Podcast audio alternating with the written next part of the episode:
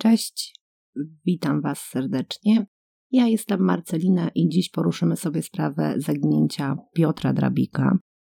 Jeśli któraś z informacji jest nieprawdziwa lub krzywdząca dla bliskich Piotra, bardzo przepraszam. Nie jest to moim zamiarem.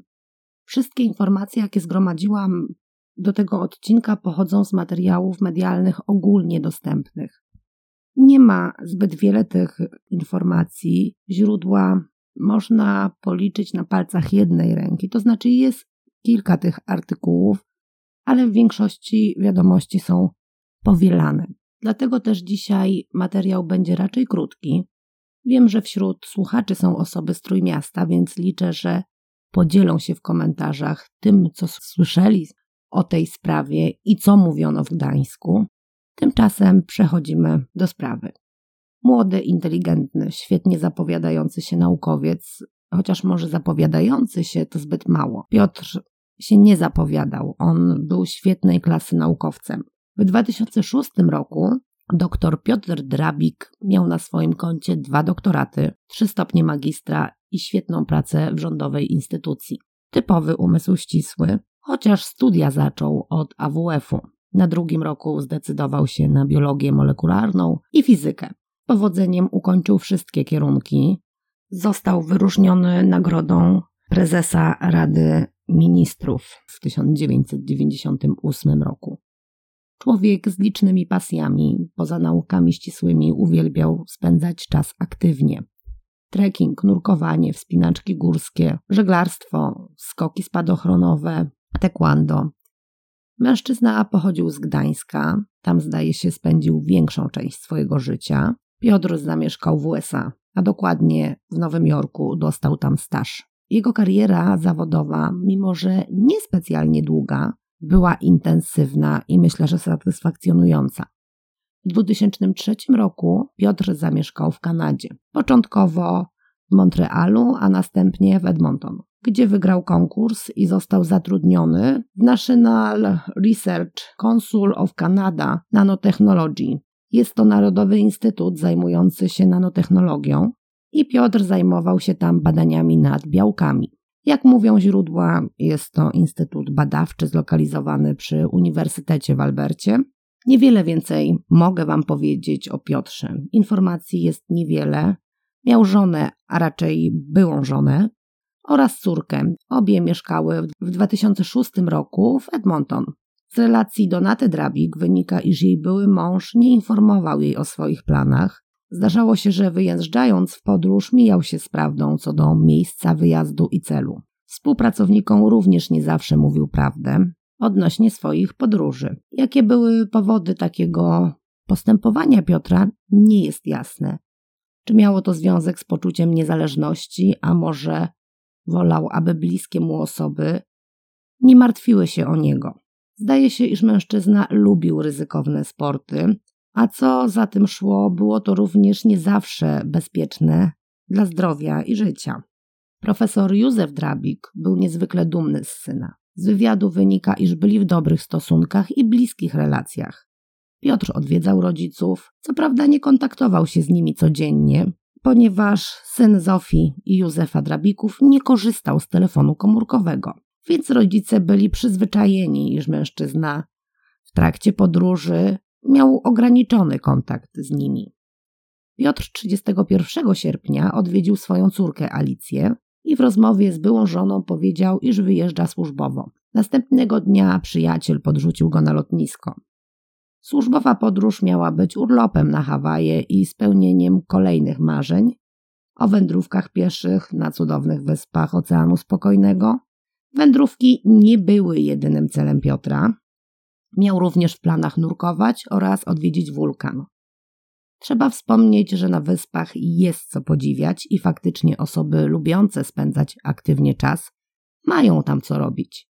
Paweł jako pierwszy zorientował się, iż coś jest nie tak. Nie było kontaktu z Piotrem od dwóch tygodni i przyjaciel postanowił udać się na policję i zgłosić zaginięcie Piotra.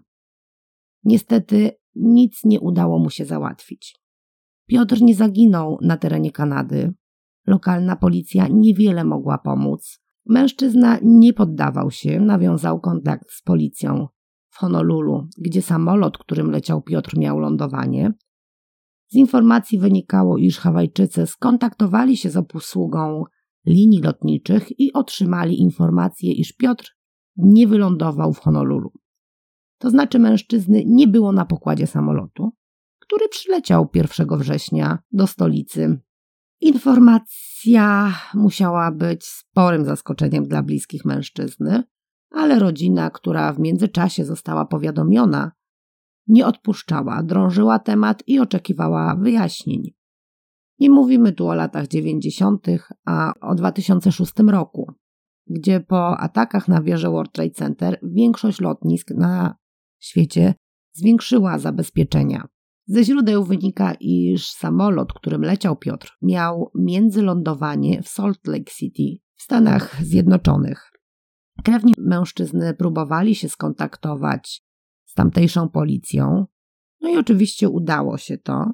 Ci, jak poprzednicy, uzyskali od linii lotniczych Delta lakoniczną informację, że Drabik nie wsiadł na pokład samolotu lecącego do Honolulu. Wydawało się, iż teraz sprawy pójdą lepiej, szybciej, skoro udało się ustalić, na terenie jakiego kraju, stanu zaginął Piotr. Nic bardziej mylnego.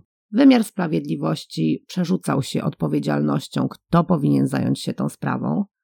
Lokalna policja była zdania, że przekazała sprawę FBI. Funkcjonariusz policji nawet podał konkretne nazwisko i numer telefonu agenta, który miał zajmować się tą sprawą. Kiedy udało się skontaktować z tym człowiekiem, ten był mocno zdziwiony. Nic nie łączyło go ze śledztwem w sprawie zaginionego Piotra Drabika.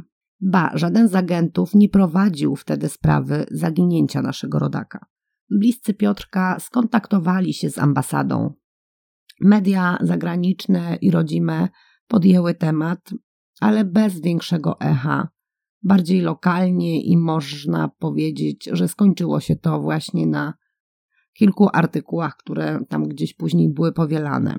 Konsulat polski działał w sprawie, starając się pozyskać informacje i wywierał delikatny nacisk na wyjaśnienie sprawy.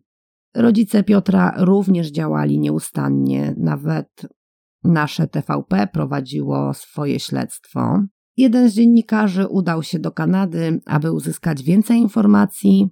Następnie pojechał też na Hawaje, ale nie przyniosło to jakichś większych rezultatów. Jedyne, co w końcu udało się ustalić, to to, iż Piotr dotarł do Honolulu. Jego bagaż został odebrany. Pasażerowie pamiętali, że mężczyzna wsiadł w Stanach na pokład samolotu i kontynuował podróż na Hawaje, nawet tam w międzyczasie zgłosiła się kobieta, obok której Piotr siedział w samolocie. Na samych wyspach Piotr nie zostawił zbyt wiele śladów po sobie. Brak meldunków w hotelach, nie wynajął auta, nie płacił również kartami.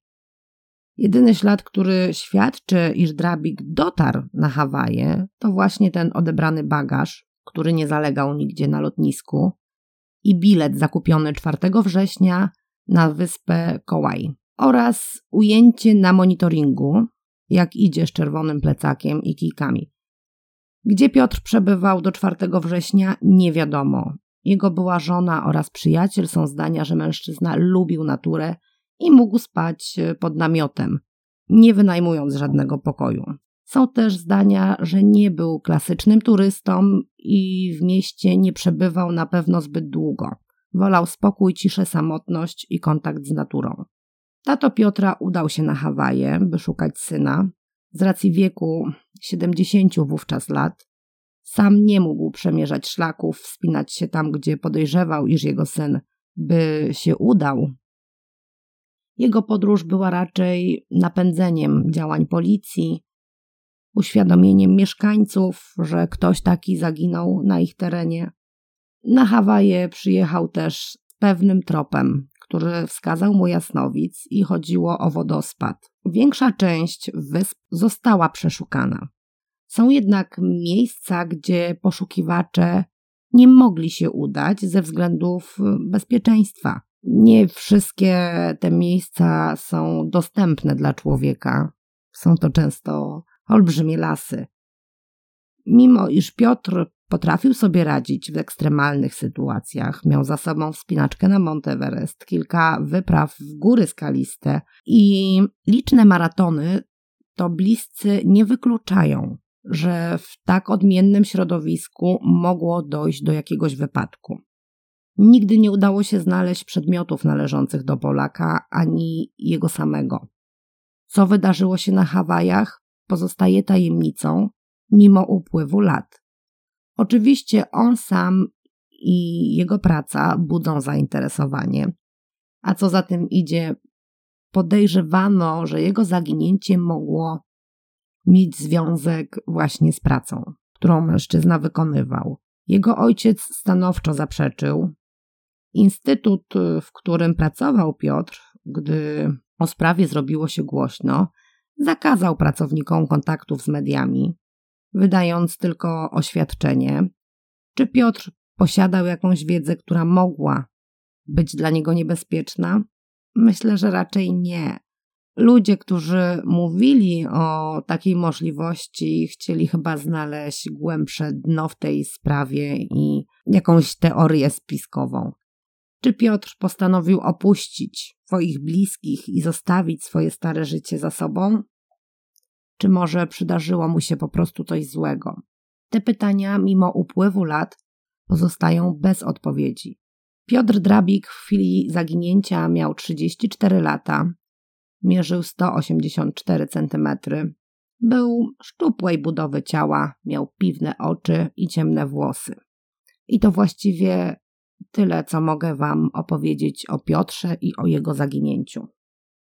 Dziękuję, kochani, za wspólnie spędzony czas. Do usłyszenia. Cześć.